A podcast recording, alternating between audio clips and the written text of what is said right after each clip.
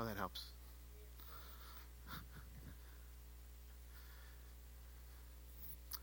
Not yet. Soon. So, somebody shout out the chapter title for this week. Keep reading.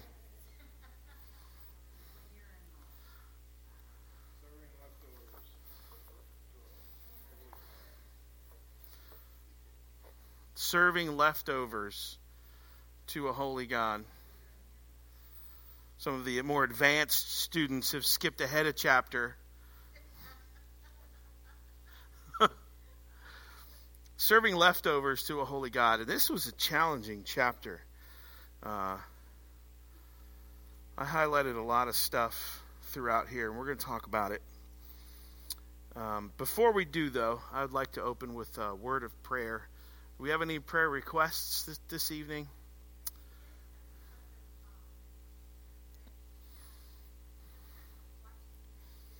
Goodness.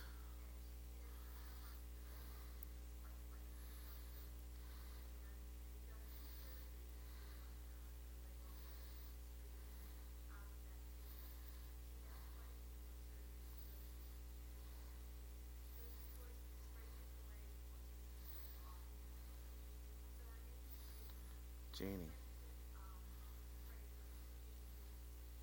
Pray for PJ and Janie for healing and for. Oh, goodness. Healing from surgery and all that. Sure. Did you?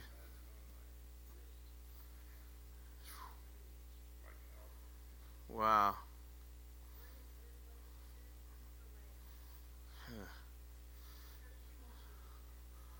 Yeah, we'll pray for Janie and and recovery and all of that. Yes, Mark.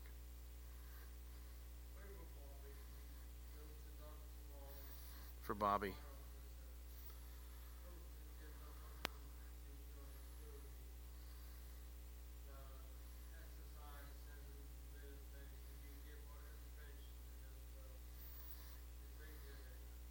Yeah. Okay, pray for Bobby. Anybody else? George Dolan's waiting for a lung. Yeah, Olivia.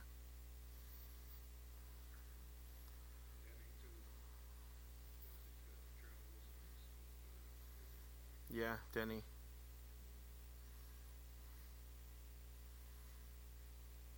All right, let's go before the Lord. Father, we're honored to be in your presence this evening.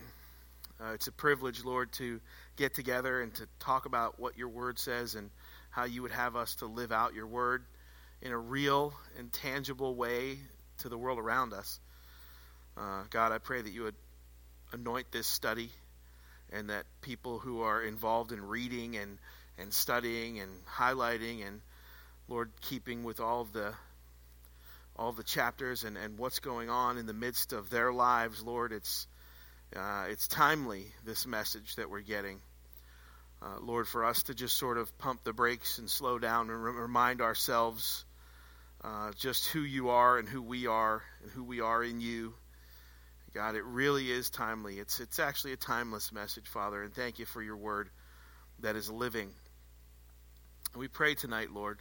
We lift up uh, Janie to you. And Lord, she has this uh, bacterial infection. Uh, Lord, this unbelievable uh, scraping that had to all this things this procedure that had to go on. And Sue has shared that she will never walk again, uh, but Father, she needs a touch from you this evening, and we pray, Lord, that you would go across the miles and begin a healing work, Lord, and talk talk to her spirit through your spirit that she would know, Lord, and she would have a peace that she would know people that she doesn't even know are praying for her and laying her before the foot of the cross and saying, God, would you intervene?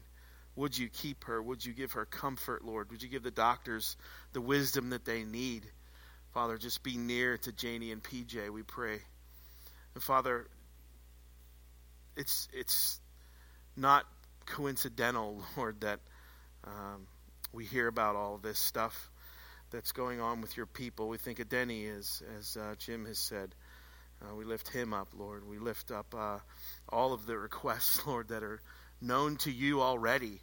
I thank you, Lord, that you're working before we're even speaking the words, before we're even praying the words, God. You're working. Um, it's just amazing. And so, Lord, uh, you've heard the requests that were made this evening. Go across the miles, go into the hospital rooms, be with Olivia, Lord, and all of those, Lord, who need your your touch. Be close by, be nearby. Help people to know, Lord, that they need to trust in you completely to get that peace that we need in the midst of that kind of turmoil of health problems and psychological problems and spiritual problems, Lord. We just need to turn to you to get that peace that we desperately need in the midst of that. Father, we love you. We thank you. Be with us the rest of this evening through this study. Be all over it. May your Holy Spirit accomplish, Lord, what he has set out to accomplish tonight in Jesus' name. Amen. Amen. Serving leftovers to a holy God. Springboarding off of the lukewarm chapter that was before this.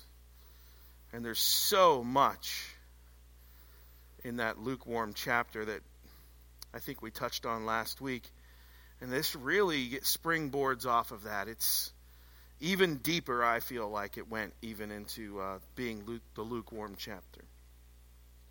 Any initial thoughts on the chapter when you read it? What were you what were you thinking? How did God come on you and say, "Hey, yeah, this or what what what were you what were you going through when you were reading this this chapter? Were you thinking this chapter is long? were you thinking uh, what were you thinking? Hmm.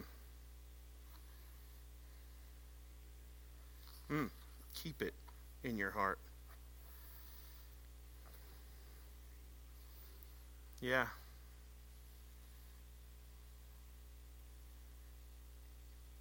Anybody else? Don't look for the earthly things, but the heavenly things. Mm. Very good.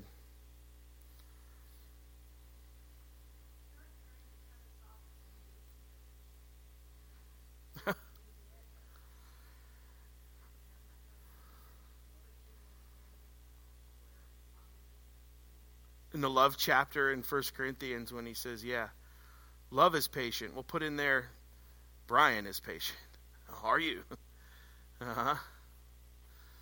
Yeah. Yeah, I think it's it gets better. The book will get a little more encouraging. but I think I am encouraged when I read stuff like that because I, and and all through this, there's this the thread of we're not we're not saying all this stuff to make you feel bad or make you feel guilty. Um, we're saying that we're saying this stuff and pointing these passages of scripture out so that you'll realize the immense love that God has for you and embrace it.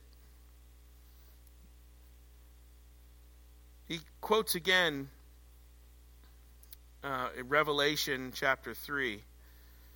Uh, it's one of the highlighted passages I have in this chapter. And putting it plainly, it says, Churchgoers who are lukewarm are not Christians. We will not see them in heaven. There, that'll cut you off at your knees, so to speak.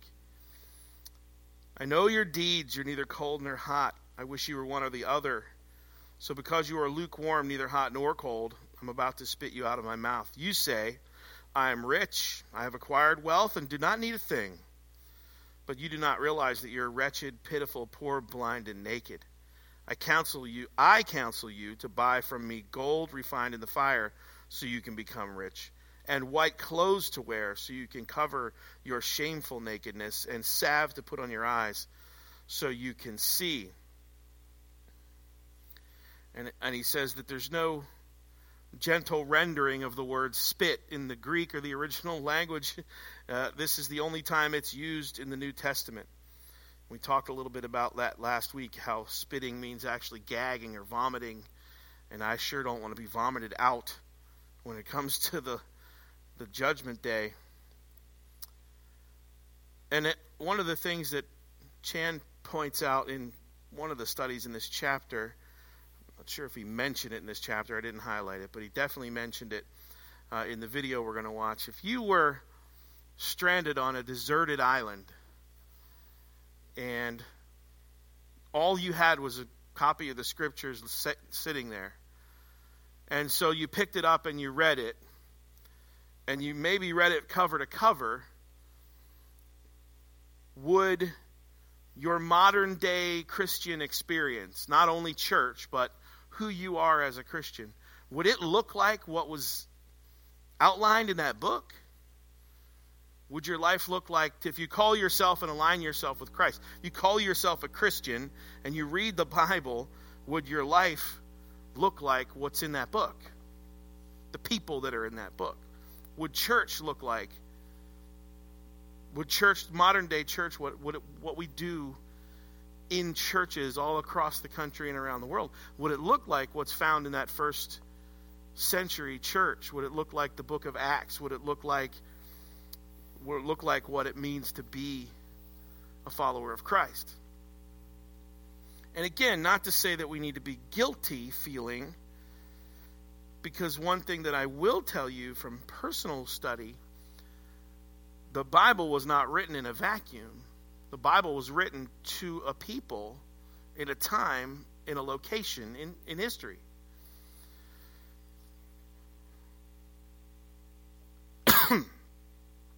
he talks about the parable of the soils. Did you get to that part? Before the before we talk about the parable of the soils, I want to I want to watch this week's intro video together, and uh, let's hear what he has.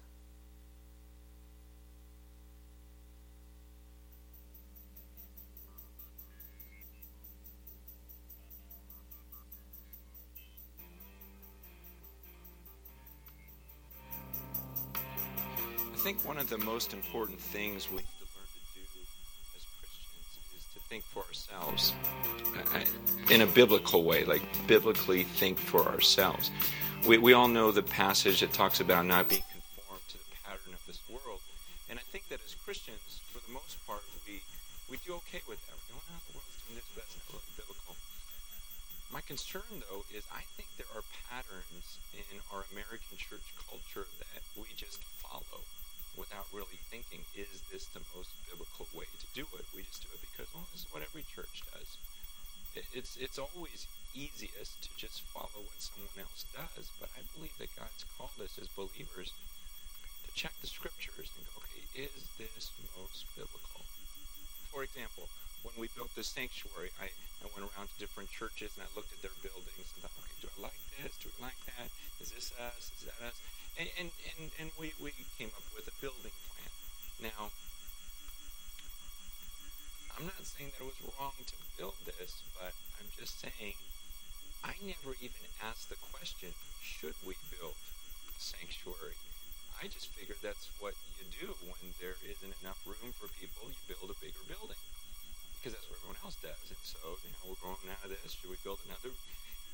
And I just followed a pattern. I just did it because I figured that's what churches do. And I didn't even have the maturity at that point in my life to even ask the question, should we build a building? Is there a more biblical way? Again, I'm not saying this is right or wrong. I'm just saying that as believers, we need to think through all of our actions and not follow patterns and really think biblically and say, what would God want me to do and what looks most like the New Testament. Because if we don't take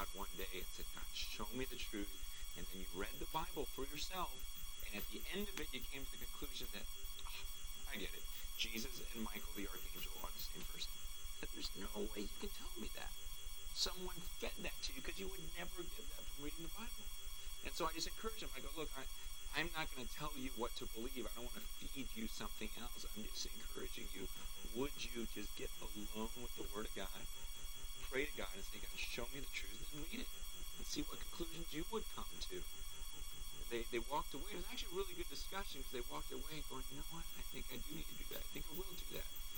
And I don't know if they ever did, but after they left, I, I started thinking to myself, was I really fair to them? I mean, did I really do that? Did I really one day say, I really want to know the truth? So I, I sat down with the Word of God and began to study and came to these conclusions. Um, honestly, that's not how it happened for me. And a lot of things were fed to me as well. So I've been on this journey of just thinking to myself, okay, if I were on an island and I just read this book, over and over again. And let's say this is the only this is the only influence I had, and had anyone preaching to me, I had no theology books. I was just on this island reading this thing over and over. What would I believe just from my readings and studies of this book? Would I come up with church the way we do it in America? Probably not. And I went through this journey of just trying to figure out my whole belief system and thinking through how much of it was fed to me and how much of it really came from the Bible itself. Think about it. If if all you had was the Bible, would you come to the conclusion after reading this that to become a Christian you would pray a prayer and ask Jesus to come into your heart? I know I am totally stepping on some toes right now. I'm just asking, is that really what you would find in here? Or if you only had the Bible, would you come out thinking, no, I need to repent and be baptized, filled with the Holy Spirit? What would you believe if it were just the Bible? And again, I am not saying that we shouldn't listen to people because there are some amazing teachers in our world and God's gifted some people to be teachers.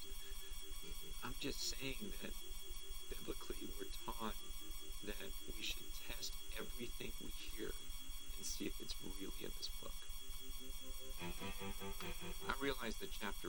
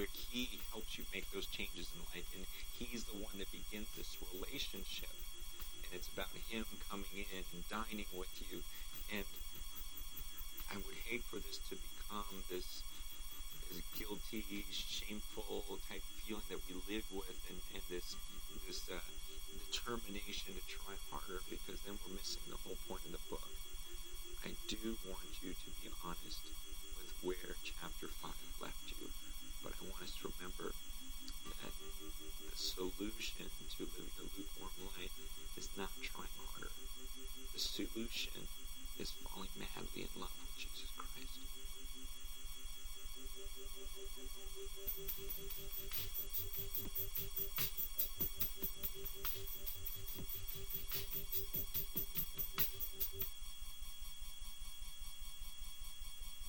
So, a lot was covered in that video. He said a lot.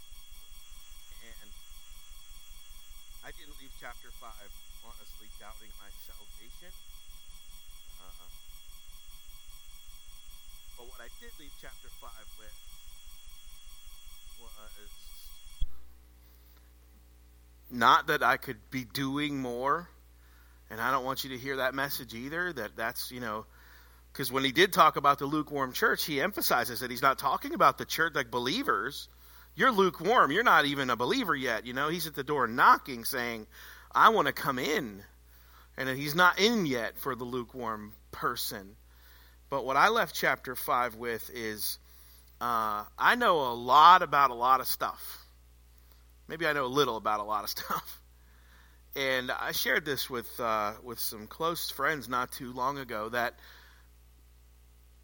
do I know enough about God's Word? Do I know as much about God's Word as I do uh, about uh, playing guitar? Do I know as, as much about God's Word as I do about other hobbies that I would have, other interests that I have? That's where I left chapter 5.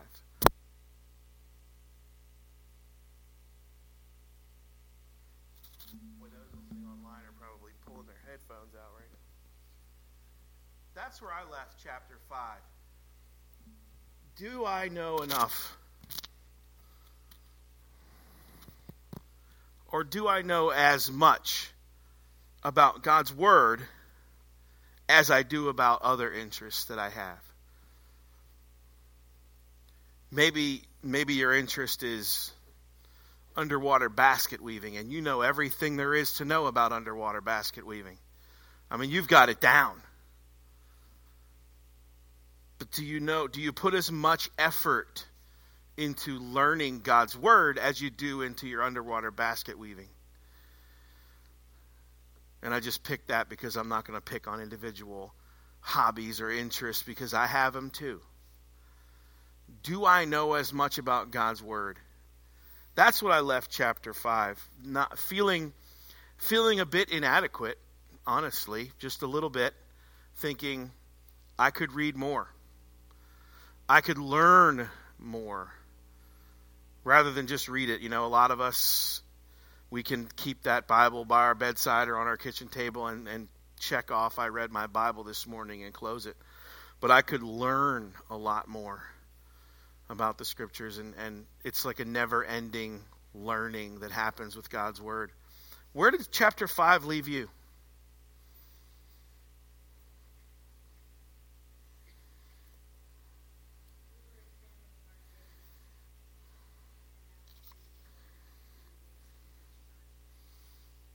Examining your days and asking, do we waste too much time?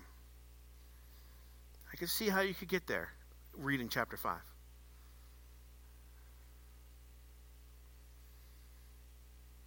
That's a different conversation than can I do more? It's different. Do I waste too much time? Hmm. Anybody else? Where'd chapter 5 leave you?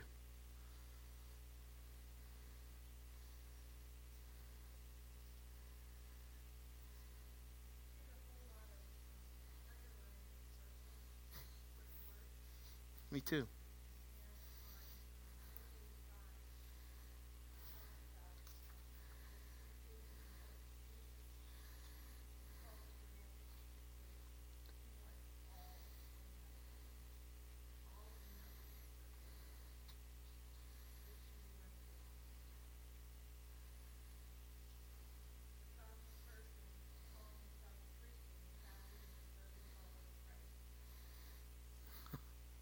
Absurd. yeah.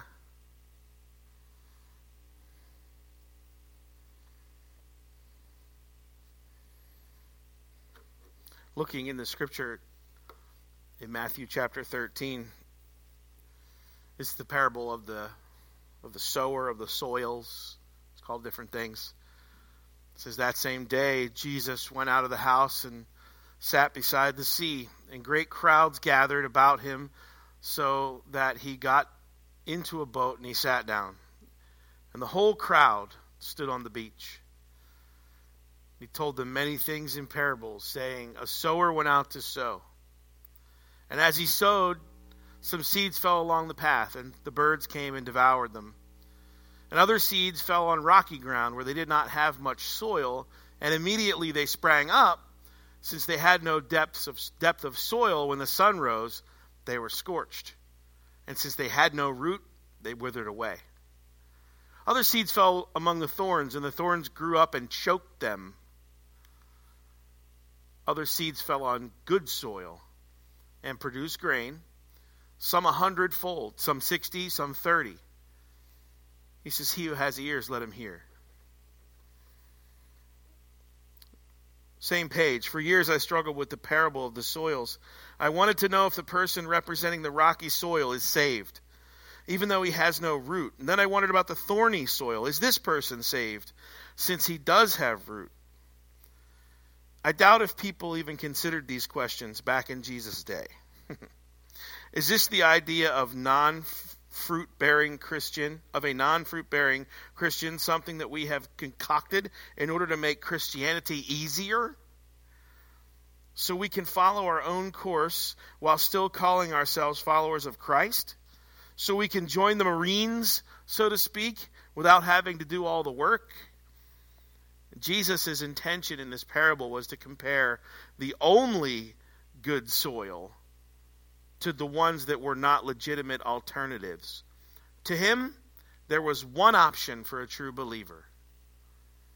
Hmm.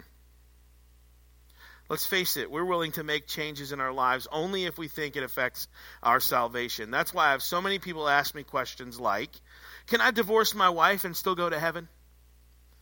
Do I have to be baptized to be saved? Am I a Christian even though I'm having sex with my girlfriend? If I commit suicide, can I still go to heaven? If I'm ashamed to talk about Christ, is he really going to deny me? Those questions that he asks there are not unlike questions that we, we hear quite often. But Jesus said, If you love me, you will, you will obey what I command. And our question, question becomes even more unthinkable. Can I go to heaven without truly and faithfully loving Jesus? Big questions. Jesus didn't say, I'm going to leave you for a little while, and while I'm gone, I want you to make friends in all the nations. Right? He didn't say, I'm going to leave you for a little while, um, and I, I want you all just to become Christians whatever that looks like for you. What he did say, he said, I'm going to leave you for a little while and go into the world, and I want you go into the world, and I want you to make disciples of all the nations. But you know what? If that's too much to ask, it says in here, he, you know, just tell them to become Christians. You know, the people who get to heaven without having to commit to anything.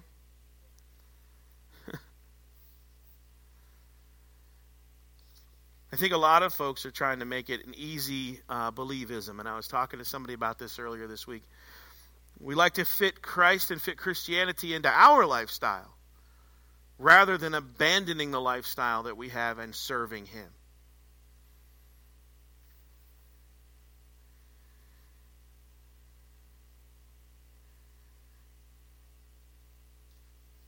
Let's get to that love chapter.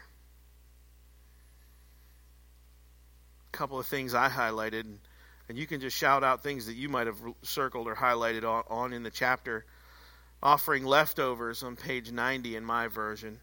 God wants our best, deserves our best, and demands our best. For years I gave God leftovers and felt no shame. I simply took my eyes off of Scripture and instead compared myself to others. Hmm.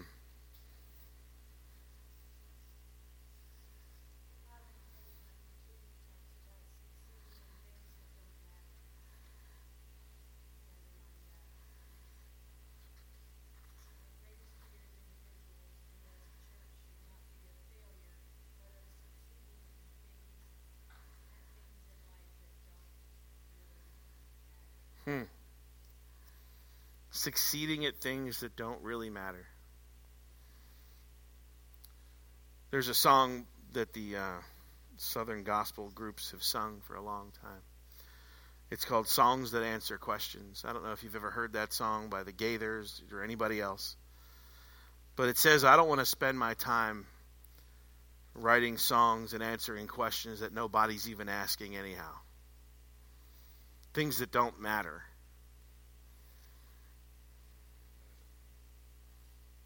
Say it again. Underwater basket weaving. Exactly. Exactly. God's definition of what matters is pretty straightforward. He measures our lives by how we love.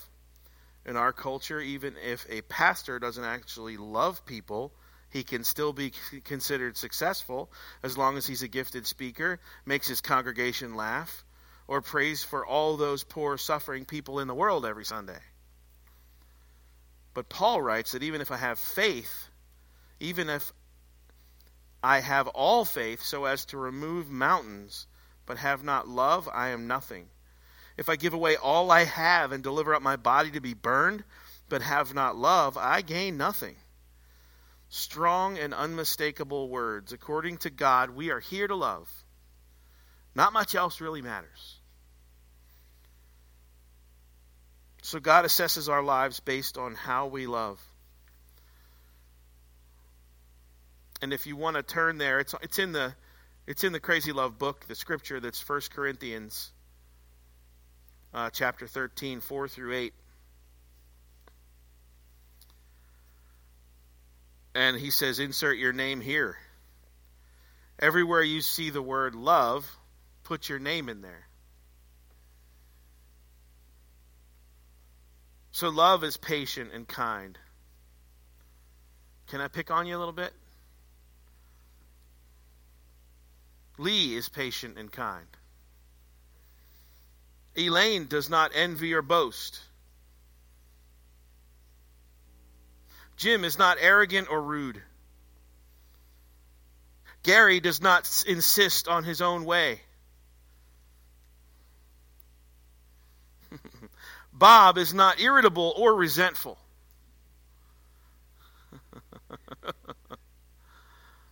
this is a fun exercise. But rejoices with the truth. Julie bears all things, believes all things, and hopes all things, and endures all things. Love never ends. Faith, hope, and love abide. But these three, the greatest of these, is love. He says, by the end of that, don't you feel like a liar? I mean, if I'm to re- represent what love is, then I often fail to love people very well.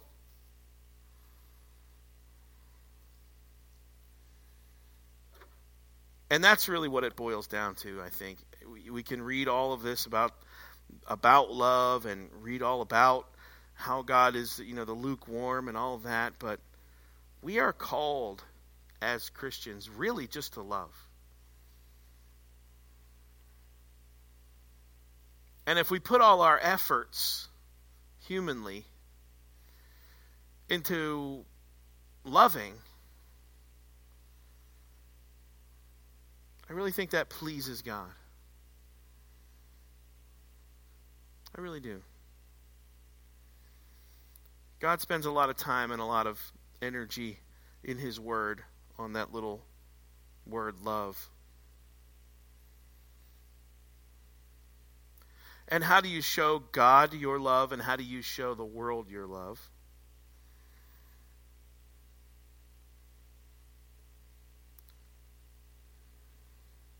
Are you willing to say to God that He can have whatever He wants? Do you believe that wholehearted commitment to Him is more important than any other thing or person in your life? Do you know that nothing you do in this life will ever matter unless it is about loving God? and loving the people he has made? If the answer to those questions is yes, and here's where I circled a few words, then let your bet match your talk. True faith means nothing holding back, holding nothing back. It bets everything on the hope of eternity. I thought that was well put. Holding nothing back. What does your Christian life look like in comparison to what we've read in chapter 5 and in the scriptures up until now? What does your Christian life look like?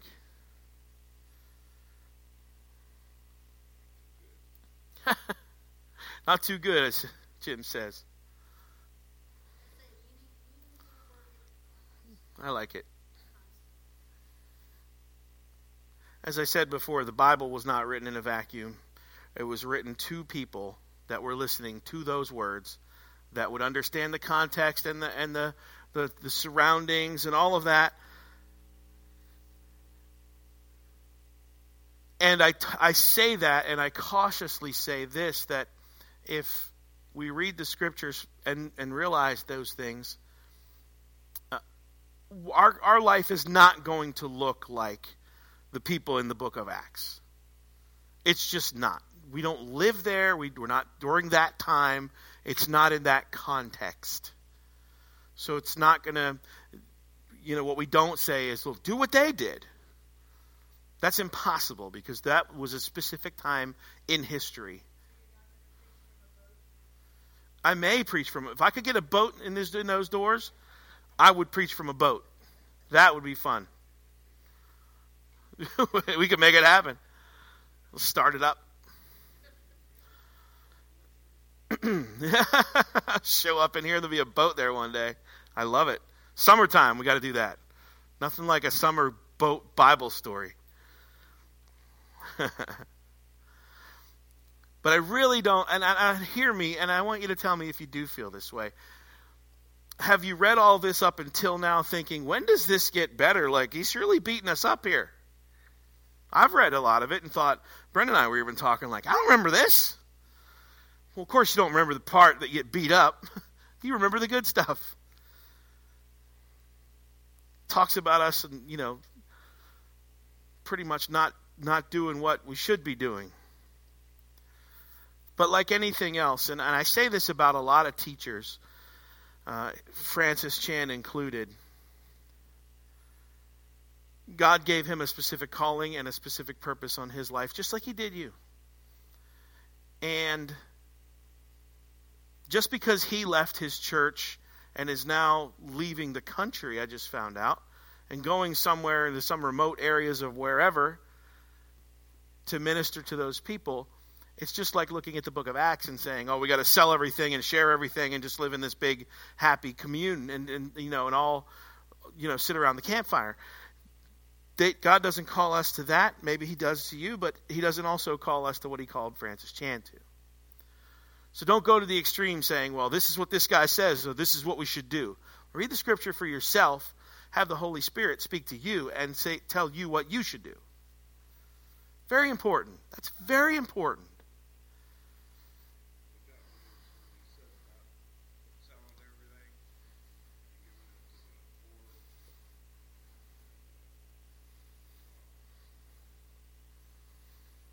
Mm-hmm.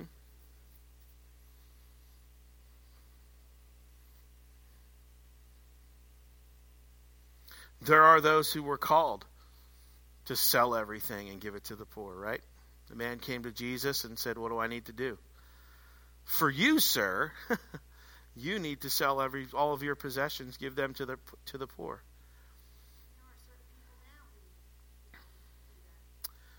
Well,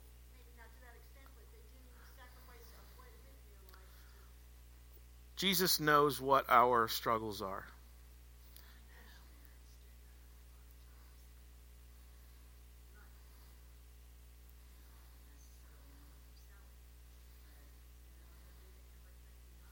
That's right.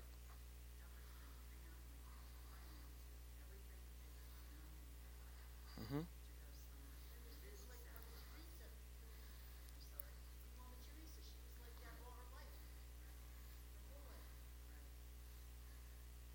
And those people are called for that, called to that. But if every one of us said we want to be a missionary and go sell everything that we have, I mean, who would talk to your family? You know, who would talk to your?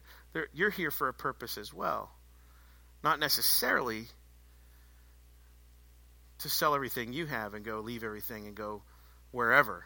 Now, there's missionaries in this country that don't have that sell everything and move to New York City and mission and minister to the people there. Yeah, doesn't have to be a third world country. Although, if you've ever been to New York City, absolutely right. It is. There are people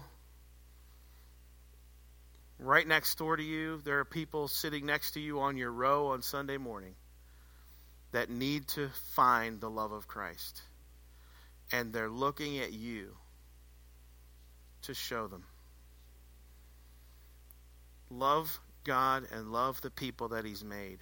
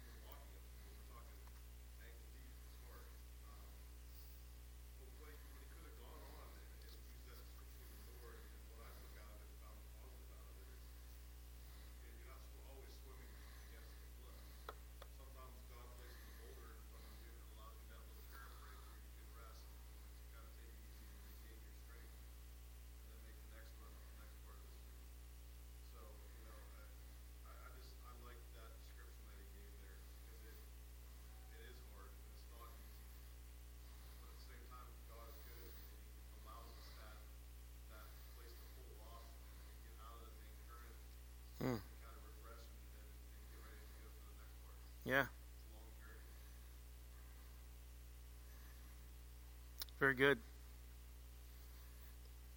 And he reminds us that we will get carried away in the current if we're not very careful.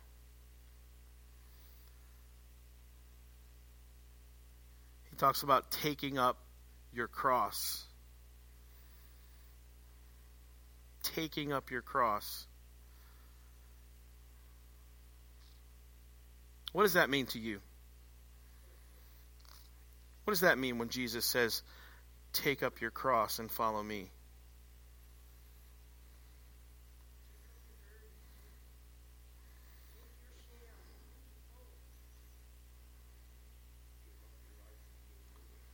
Up your life. Follow, this idea of following. Take up your cross and follow me. Remember, we talked about just those fishermen saying, Yeah, you know what? I'm going to leave everything. I'll follow you. I'm going to follow you. What other other people? What does it mean? Other folks, what does it mean to follow? Take up your cross and follow Him.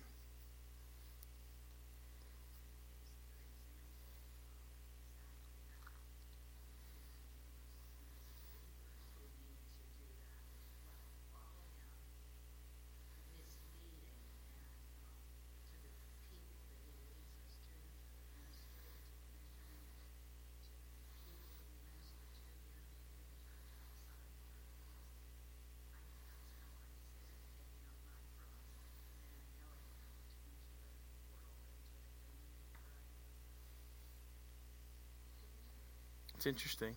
Obedience.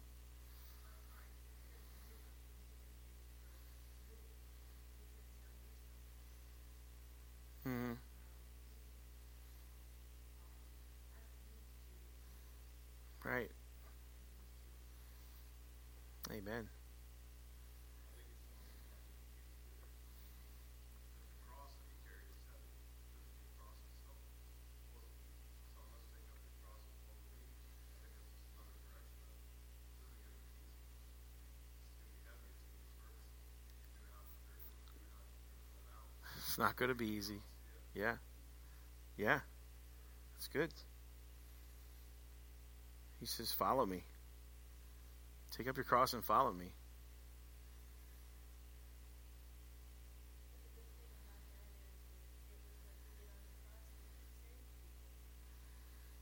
So the hope that's found in the, your, your cross that you're taking up.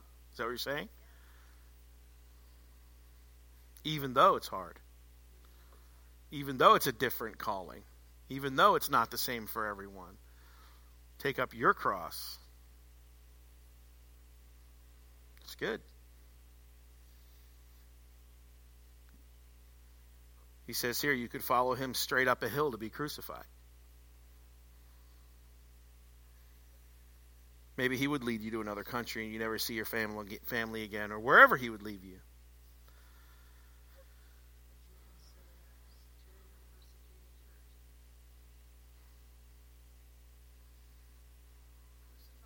Mm-hmm.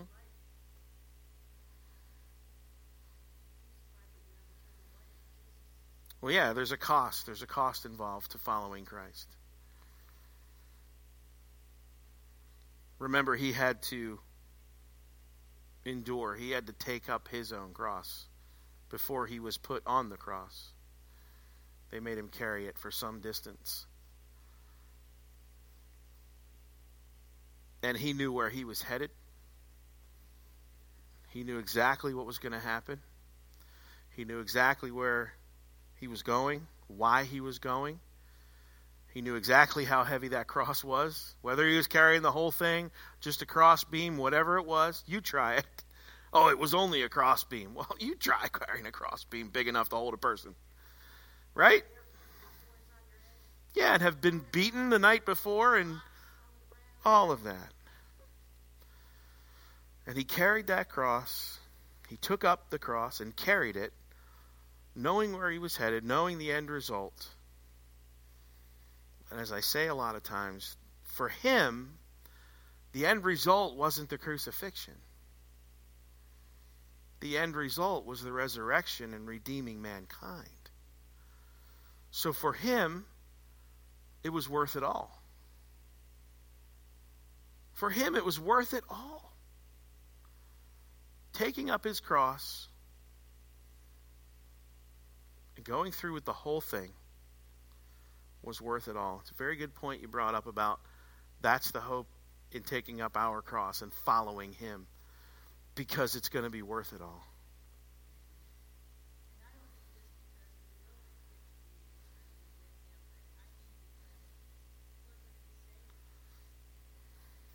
Yeah, exactly.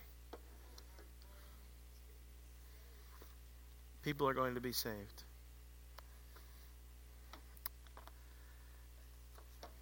It will be worth it all. And I'm looking up the words to that hymn right now. Is that what it's called? Yeah.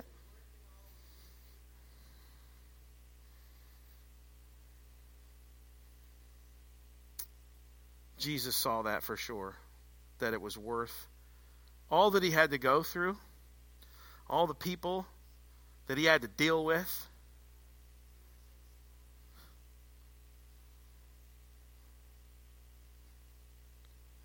If anybody has it before this thing finds it, that'd be wonderful.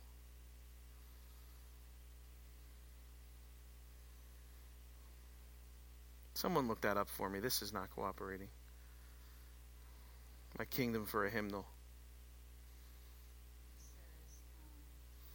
Verses. I want verses.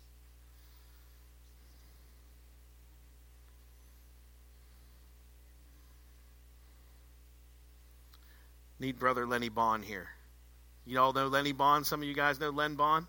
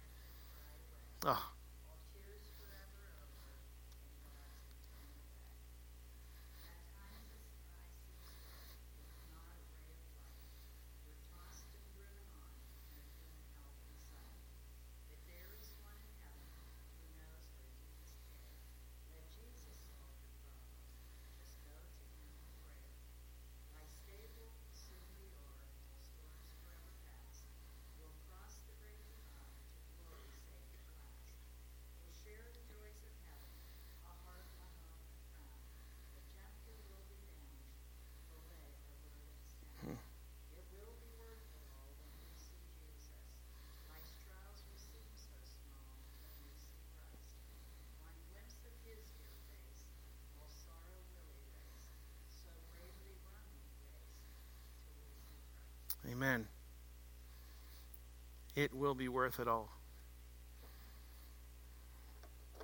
We take up our cross, we follow Him, we love God and love people, and it will be worth it all.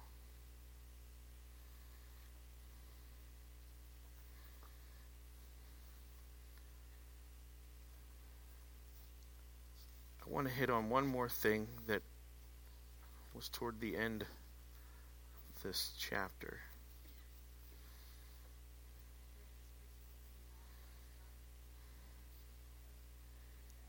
Where is that?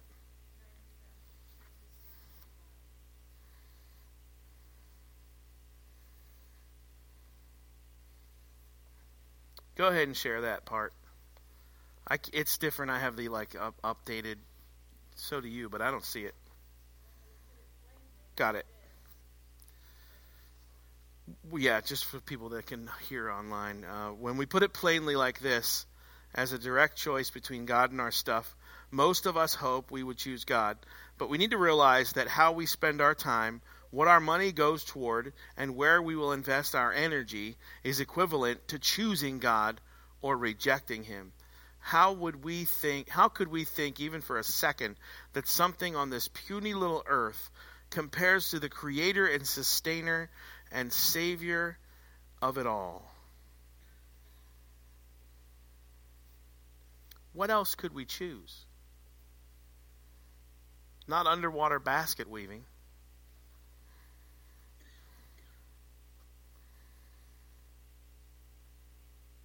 What else could we choose compared to the creator and sustainer and savior of it all?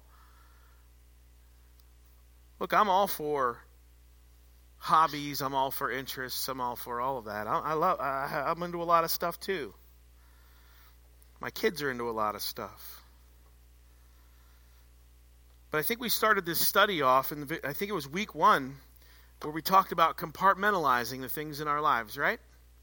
We talked about, okay, well, here's the here's the Jesus part. Here's the underwater basket weaving part. Here's the, you know, this other hobby. Here's this other thing. Here's my my kids' involvement involvement. All these compartments. Here's band, here's dance, here's the thing, here's all this. Here's my work part, right? Here's my work compartment. It's what I do for eight, for eight hours a day. We compartmentalize all of that stuff. And I wonder if in doing that, if we're doing just what they just what what what was just outlined in this book.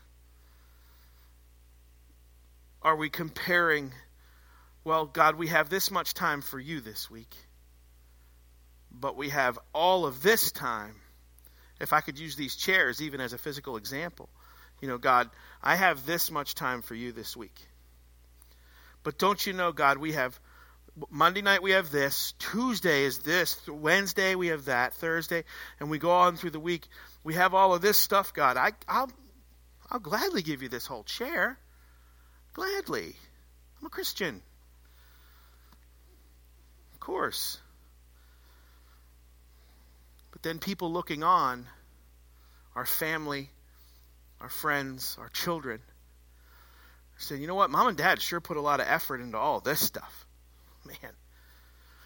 But does mom and dad, does uncle, does my brother, does my spouse put as much effort into this as they do all of that? Compare the time you spend well, you say, well, you're a pastor. You have to read the Bible. Uh, yeah, right. I think what we can learn from this is as Christians, Christ followers, pastor or not, I think we can all start chipping away at some of the other stuff, how we spend our time, all of this stuff, being a better example to those who are watching seeing that this is the only amount of time we give him. That's all we give him. It's so easy to do that. But when we say we love Christ, and our minds and our lives are, are taken up, our time is taken up by all of this, people are watching. People are watching. The closest people to you. Where do you spend your time? Where do you spend your efforts, your money, your time? Where do, where's the where's your priorities? Ma'am, sir. People are watching. If we say we love God, we say we're his and we're following him, we're taking up our cross and we're following him. What does this look like in your life? What does this look like? And it's not about doing more, right? We good with that? It's not about doing more because I know some of your upbringing was probably old school. Church doors are open, you got to be there, you have to read your Bible, you got to pray, you got to, got to, got to, got to, got to, got to. Well, instead of I gotta, I wanna. Right? I'm not talking about doing more for the sake of doing more because God will love you more or you'll be. No. I'm talking about you say you're a Christian, you say you're a follower, you'll take up your cross and follow Him. What does this look like to you? What does time, what does your compartmentalized time in your life look like? Does it look like a little bit of church, a little bit of God right here? Maybe I'll even give Him two seats if I'm having a good week. But then the rest underwater basket weaving, work, family events, good things, right? Good things, not bad things. I mean, going to the bars, way down here for a lot of you. It's way down here. That's a bad thing you need to get rid of. These are good things. Time with family, time time with your kids. Uh, it's all good things. Please do.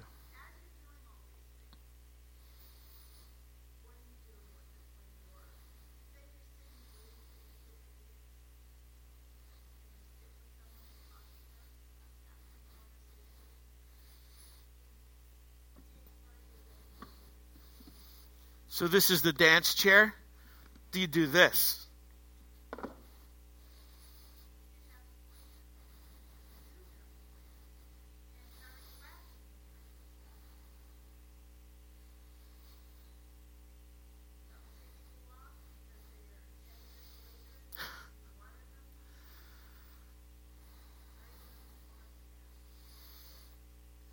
When you're waiting with the other parents and they get involved in conversations that you probably should have no part in?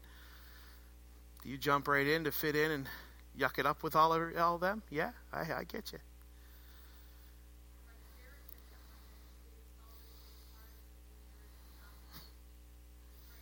Mm-hmm.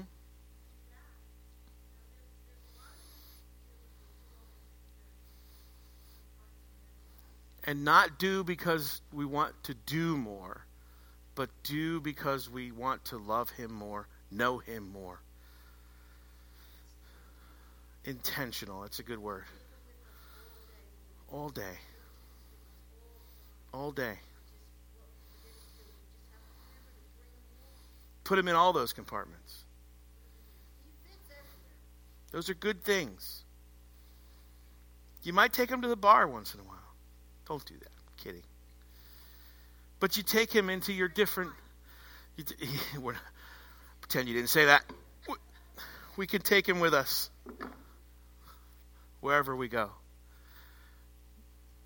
Take up your cross. Take Jesus with you. Take the hope of your cross to a lost and dying world that needs to hear it in all those compartments. Great point. Great point. Amen. Father, Thank you, Lord, for speaking to us through these writings and through your word. Thank you, Lord, for pointing things out, using your people to discuss and to bring about what the Holy Spirit would have for us to learn from you this evening. Using each person, Lord, in this place for a specific purpose, not only in this place during this study but God, as we go out into our compartmentalized world, it's the culture we live in. As we go out, Lord, into these different places, our interests, our hobbies, Father, let us make more time for you. Set aside more indi- individual, intentional time for you, and then take what we learned into those places and shine your light, whether it's on a fishing trip or into a prison. Shine your light in these places. Be an influencer for you, Lord. God, check our hearts if we need to be checked. God, check our spirits. See if there is anything in me, Lord, that needs to be adjusted. And Lord, I give you the freedom to do that. I give you the permission to do that in my life. And Father, I pray that you hold me to it, that your Holy Spirit would constantly check me on things. Time, study, energy that I put into learning about you. So I can take the focus off of what really doesn't matter and be focused on what does matter so that the world would see that you love them Father, we will do those two commandments, and if we get off track, straighten us out. We will love you and we'll love the people that you made. I thank you, Lord, in advance, and pray that you would be with each person that's come tonight.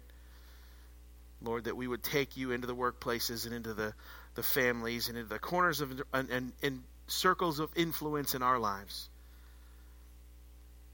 God, it's powerful when we read your word, we know what it says, we know who we are in you, and we can take that into a dark, dark, dark, dying world and shine your light into it. Help us, Lord, to know that the cross that we carry, the cross that we take up, is the same cross that you carried. It's the cross of hope, the cross that we can show others there is hope in Christ. God, help us to give us the words to say that to people. The words that people will understand, they'll be able to see your love. God, all of the needs that were mentioned earlier, again, we lift those people before the throne. Pray you would be with them. God, be with Bobby, any of the others that were mentioned, Lord. We give you the praise. Go with us as we leave this place. We might be witnesses for you to this world. In Jesus' name, we ask these things. Amen. Amen.